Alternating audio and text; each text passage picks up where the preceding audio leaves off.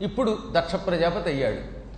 అయినా ఒకప్పుడు చెరువు అనే పేరుతో ఉన్నటువంటి ఆహారాన్ని అంటే భాగవతం జరుగుతున్నప్పుడు యజ్ఞంలో వేయడం కోసం వండిన అన్నం ఉందిట.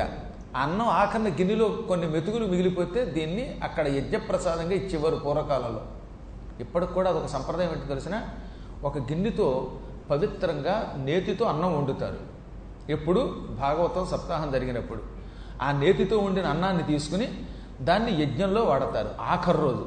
భాగవత యజ్ఞం అంటారు. భాగవతంలో ఎన్ని శ్లోకాలు ఉన్నాయో అందులో పదో వంతు శ్లోకములు చదువుతూ స్వాహాకారంతో అందులో వేస్తారనమాట అందులో ఉదాహరణకి సచ్చిదానంద రూపాయ విశ్వోత్పత్యాది హేతవే తాపత్రయ విరాశాయ శ్రీకృష్ణాయ వయోన్నమ స్వాహ అని ఈ చెరువు ఈ వండినటువంటి అన్నం దీన్ని చెరువు అంటారండోయ్. చెరువు అంటే మరేం కాదు యజ్ఞగుండంలో వేయడానికి వండినటువంటి నేతితో వండినటువంటి పవిత్రాన్నాన్ని చెరువు అంటారు. సంస్కృత పదం ఏది? తెలుగులోకి వచ్చేసరికి పక్కన విసర్గపోయి ఊ వస్తుంది తత్సమమై. ఆ చెరువును అందులో వేసాక ఆఖరణ కొంచెం అన్నం అట్టే పెట్టాలి. ఈ మెతుకులు ఏం చేయాలట? భాగవతంలో ఆఖరి రోజు యజ్ఞం అయిపోయిన తర్వాత సామూహికంగా భోజనం పెడతారుగా దీక్షాకంకణదారులకి అప్పుడు దాన్ని ప్రసాదంలో కలిపి పెట్టాలి. ఇప్పుడు ఆఖరి రోజున మీరు భోజన అన్నదానం చేస్తారుగా ఆ అన్నదానంలో ఈ మిగిలిపోయిన చెరువులో మెతుకులు అందులో కలుపుతారు. కలిపితే అన్నం అంతా యజ్ఞప్రసాదం అవుతుంది. భాగవత యజ్ఞప్రసాదం అవుతుంది. ఈ ప్రసాదాన్ని పెట్టాలి వచ్చినటువంటి వాళ్ళకి. అలా వచ్చిన వాళ్ళందరికీ పెడుతూ ఉంటే దక్షుడు అన్నాడు గిన్నెలో మిగిలిపోయిన ఎంగిలి మెతుకులు దేవతలకు ఇవ్వగా మిగిలిపోయిన ఎంగిలి మెతుకులు ప్రసాదంగా పెడతారా అన్నట్ట. అది ఎంత అపచారం? భగవంతునికి నైవేద్యం చేసింది ఎంగిలి కాదు అది. అది పరమ విశిష్టాన్నం. ఉచ్ఛిష్టం అంటే ఉత్తు శిష్టము గొప్ప పవిత్రమైన ఉత్తమమైన ఆహారం. ఉత్తు ప్లస్ శిష్టం ఉచ్ఛిష్టం అవుతుంది. ఉచ్ఛిష్టం అంటే మనకి తెలియక ఎంతసేపు ఎంగిలి అనుకుంటున్నాం. అందుకే ఉచ్ఛిష్ట గణపతి ఉత్తు శిష్ట కలిస్తే ఉచ్ఛిష్ట అంటే ఆయన కంటే గొప్పవాడు మరొకడు లేడు. ఉత్తమోత్తముడు. అటువంటి గణపతి ఉచ్ఛిష్ట గణపతి అని అర్థం. అంతేగాని ఎంగిలి గణపతిని కష్టమా ఈ ఉచ్ఛిష్ట పదానికి రెండు అర్థాలు ఉండడం వల్ల అందులో ఇది ఉత్తు సిస్టమ్ అనే విషయం తెలియకపోవడం వల్ల కొందరు అజ్ఞానంలో పడుతున్నారు. దేవతా ప్రసాదాన్ని హాయిగా తినక ధిక్కరించేట. అలా ధిక్కరించినటువంటి వాళ్ళ పిల్లలు అయితే భ్రష్టులు అవుతారు లేదా సన్యాసులు అవుతారు లేదా అలాంటి వాళ్ళకి పిల్లలు పుట్టినా వాళ్ళు ఎక్కువ కాలం బతకరు తండ్రికి ఏదో ఇబ్బంది కలిగించి పోతారు దక్షుడు ఒక్కసారి చేసిన పొరపాటు ఆయన జీవితం అంతా ఎంత ఇబ్బంది పెట్టిందో తెలుసా? ఎన్ని అర్చనలు చేసినా ఏకంగా ప్రపంచానికి పనికొచ్చే సంతానాన్ని అందించిన అరవై మంది కొడుకులు సన్యాసానికి వెళ్ళారు. అమ్మవారు సతీదేవి కూతురుగా పుట్టిన ఒకప్పుడు భాగవతాపచారం చేసిన పాపానికి సతీదేవి శరీరం విడిచిపెట్టి చివరికి ఎందుకు పనికిరాని వాడు చేసిపోయింది? వాడికి తలకైపోయి గొర్రె తలకై వచ్చిందండి. తర్వాత ఎంత కష్టపడి తలకై తెచ్చుకున్నా యావత్ జీవితం బాధే కదా. అయ్యో అంతటి జగదంబ రాజరాజేశ్వరి జగన్మాత తన అంశతో నాకు సతీ అనే పేరుతో కూతురుగా పుడితే మతి లేక ఆవిడని దూరం చేసుకున్నాను నాకు సద్గతి దూరం అయిందని ఏడుస్తూనే ఉన్నాడు కదా. ఎప్పటికి కూడా దక్షుడు దుఃఖిస్తూనే ఉన్నాడు తెలిసిన? ఆయనకు అప్పుడప్పుడు గుర్తుకొస్తూ ఉంటుందట సతీదేవి. ఏడ్చి అమ్మని దూరం చేసుకున్నాను అనుకుంటాడు ఆయన పాపం. ఇదంతా ఎందుకు వచ్చింది? ఒకప్పుడు చేసిన దోషం. అందుకే భాగవతంలో దోషం చేయకూడదు. అసలు చేయకపోయినా పర్వాలేదు కానీ దోషం చేయటం ప్రమాదం. అందువల్ల చెప్పొచ్చేది ఏంటంటే నారదుడు ఇది చెప్పి నీకు ఆ దోషం పోయి మనువయ్యే కొడుకు పుట్టాలంటే నేను చెప్పినట్టు చెయ్యి. అమ్మవారిని అత్యంత భక్తి శ్రద్ధలతో ఆరాధించు. జగన్మాత కటాక్షం ఉంటే నీకు ప్రజాపతి అయిన ఒక కొడుకు పుడతాడు అని అమ్మవారి యొక్క మాయా బీజాన్ని మంత్రోపదేశంగా ఇచ్చాడు. హ్రీం అనే ఒక అక్షరం ఉన్నది. ఈ అక్షరానికి మాయాబీజం అని పేరు. ఈ మాయాబీజాన్ని జపం చేసుకోమనగా దక్షుడు హిమాలయ పర్వతాలకు వెళ్ళి తన దక్షత్వంతో అమ్మవారి బీజాన్ని జపం చేశాడు. ఒకరోజు కాదు రెండు రోజులు కాదు.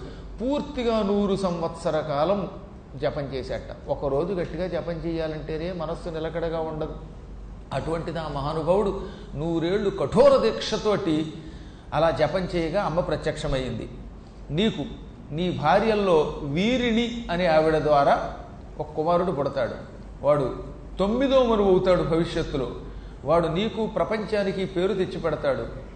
ఆయన రాబోయే కాలంలో మనువయ్యేదాకా నా లోకంలోనే ఉంటాడు అని ఆశీర్వదించింది. ఆ వీరునికి అంటే దక్షుడి యొక్క భార్యకి దక్షుడికి అమ్మవారి యొక్క అనుగ్రహంతో ఒక కొడుకు పుట్టాడు. అతడు దక్షుడి యొక్క కొడుకు గనక అచ్చం దక్షుడి వంటి ఆకారంతో పుట్టాడు గనక దక్ష సావర్ణి అన్నారు. ఈతడే భవిష్యత్తులో మనకి తొమ్మిదో మనువు అవుతున్నాడు. ఇప్పుడు రేపు రాబోయే కాలంలో ఈ కలియుగం అయిపోయాక ఎనిమిదవ మరువుగా ఛాయాపుత్రుడు సూర్యపుత్రుడు సావర్ణి కాబోతున్నాడు సూర్య సావర్ణి. సూర్య సావర్ణి మనువు అయిపోయాక తొమ్మిదో మనువుగా ఈ దక్ష సావర్ణి వస్తాడు. ఈతడు దక్షునికి వీరినికి అమ్మ అనుగ్రహం వల్ల పుట్టినటువంటి కుమారుడు. దక్షపుత్రుడు గనక దక్ష సావర్ణి అన్నారు. సవర్ణ అంటే అదే రంగు. దక్షుడు బంగారపు రంగులో ఉండేవాడు. వాడు కొడుకు కూడా అదే రంగులో పుట్టాడు. అందుకని సవర్ణస్య భావ సావర్ణి అని. అదే రంగులో ఉంటాడు గనక సావర్ణి అన్నారు. ఈతడికి దక్షుడు కొడుకు గనక దక్ష సావర్ణి అని పేరు వచ్చింది. ప్రస్తుతం ఆయన కూడా అమ్మవారి లోకంలో తన పదవీకాలం వచ్చేదాకా ఎదురు చూడవలసిన అవసరం ఉందిట. అమ్మవారి లోకంలో ఉన్నాడు. పదవీకాలం వచ్చేదాకా నెగ్గినా సరే ప్రమాణ స్వీకారం చేయడానికి లేదు పాపం. ఎప్పుడు ఎనిమిదవ మనువు కాలం పూర్తవుతుందా? నేను తొమ్మిదవ మనువు అవుతానా? నా కాలంలో అమ్మవారి యొక్క తత్వాన్ని వ్యాపింపచేద్దామా అని ఎదురు చూస్తాట. ఈ దక్ష సావర్ణి అనేవాడు అమ్మవారి పరమభక్తుడు మణిద్వీపంలో ఉన్నాడు. ఆయన కాలంలో భూమండలంలో అంటే రాబోయే తొమ్మిదో మన్వంతరంలో భూమండలంలో ఎక్కడ చూసినా అమ్మవార్ల గుళ్ళే ఉంటాయి. మహాలక్ష్మి మహాసరస్వతి మహాకాళి ఇలా అమ్మవారికి ఏ ఏ రూపాలు ఉన్నాయో ఆయా రూపాలతో అపూర్వమైన గుళ్ళు గోపురాలు ఉంటాయి. ఆ గుడులు గోపురాలు పెరుగుతాయి. ఒక్కొక్క కాలంలో కొన్ని కొన్ని దేవతల యొక్క ఆరాధన ప్రబలమవుతుంది పెరుగుతూ ఉంటుంది. అది కాల ప్రభావం దానికి ఎవరూ అడ్డం వెళ్ళలేము. అమ్మవారి యొక్క ఆలయాలు పెరుగుతాయి. ఈ తొమ్మిదవ మరువు కాలంలో అద్భుతుడు అని పేరు కలిగిన వాడు దేవేంద్రుడు అవుతాడు. ఎనిమిదవ మరువు కాలంలో బలిచక్రవర్తి ఇంద్రుడు అవుతాడు. తొమ్మిదవ మరువు కాలంలో అద్భుతుడు అనేవాడు దేవేంద్రుడు అవుతాడు.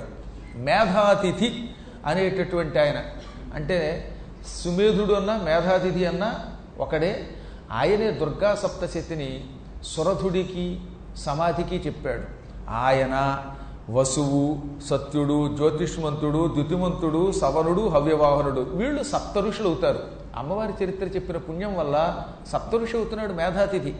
ఆ తర్వాత వసువు అనేవాడు తర్వాత సత్యుడు జ్యోతిష్మంతుడు ద్యుతిమంతుడు సవనుడు హవ్యవాహనుడు. ఈ ఏడుగురు తొమ్మిదవ మనువు కాలంలో సప్త ఋషులు అవుతారు వీళ్ళు. ధృతకేతుడు ధృష్టకేతుడు మొదలైన వాళ్ళు దేవతలు అవుతారు. ఆ తర్వాత ఈ కాలములో అశ్వమేధయాగాలు నూరు చేస్తాడు ఒక ఆయన. ఆయన భవిష్యత్తుకి ఇంద్రుడు అవుతాడు. ఇది తొమ్మిదవ మనువు చరిత్ర. ఈ మనువు చరిత్ర ఇంతకంటే ఎక్కువ ఉండదు కాబట్టి క్లుప్తంగా చెప్పాడు. ఇక పదవ మనువు సంగతి చెబుతున్నా విను. ఒకసారి బ్రహ్మదేవుడు నాలుగు ముఖాలతో ప్రపంచమంతా చూశాట. ఈ నా ప్రపంచంలో ఎక్కడ చూసినా ఏదో ఒక లోపం కనపడుతూనే ఉన్నది. బ్రహ్మ సృష్టిలో పరిపూర్ణత్వం అంటూ ఉండదా? ఒకడు పొడుగ్గా ఉంటాడు. భార్య బొత్తిగా భుజాల దగ్గరకు కూడా రాదు. అంత పొట్టిగా ఉంటుంది. ఇలాంటి దంపతులు సృష్టించాను లేదా భార్య బాగా పొడుగ్గా ఉంటుంది. భర్త ఆవిడ సంకనెక్కి వెళ్ళడానికి మనకు వచ్చేలా పొట్టిగా ఉంటాడు. అదో విచిత్రం. కొంతమంది నల్లగా ఉంటారు కానీ భార్యలు మాత్రం తెల్లగా ఉంటారు. భార్య బాగా నల్లగా ఉంటే భర్త తెల్లగా ఉంటాడు. భర్త నల్లగా ఉంటే భార్య తెల్లగా ఉంటుంది. భర్త ధర్మాత్ముడైతే భార్య అధర్మపరురాలు. లేదా భర్త గారి కంటే భార్య ముందెడిపోయి యావత్ జీవితం భర్త కుమిలిపోవడం లేదా భర్త ముందెడిపోయి భార్య కుమిలిపోవడం ఇలా ఏదో ఒక లోపం కనపడుతోంది నా సృష్టి.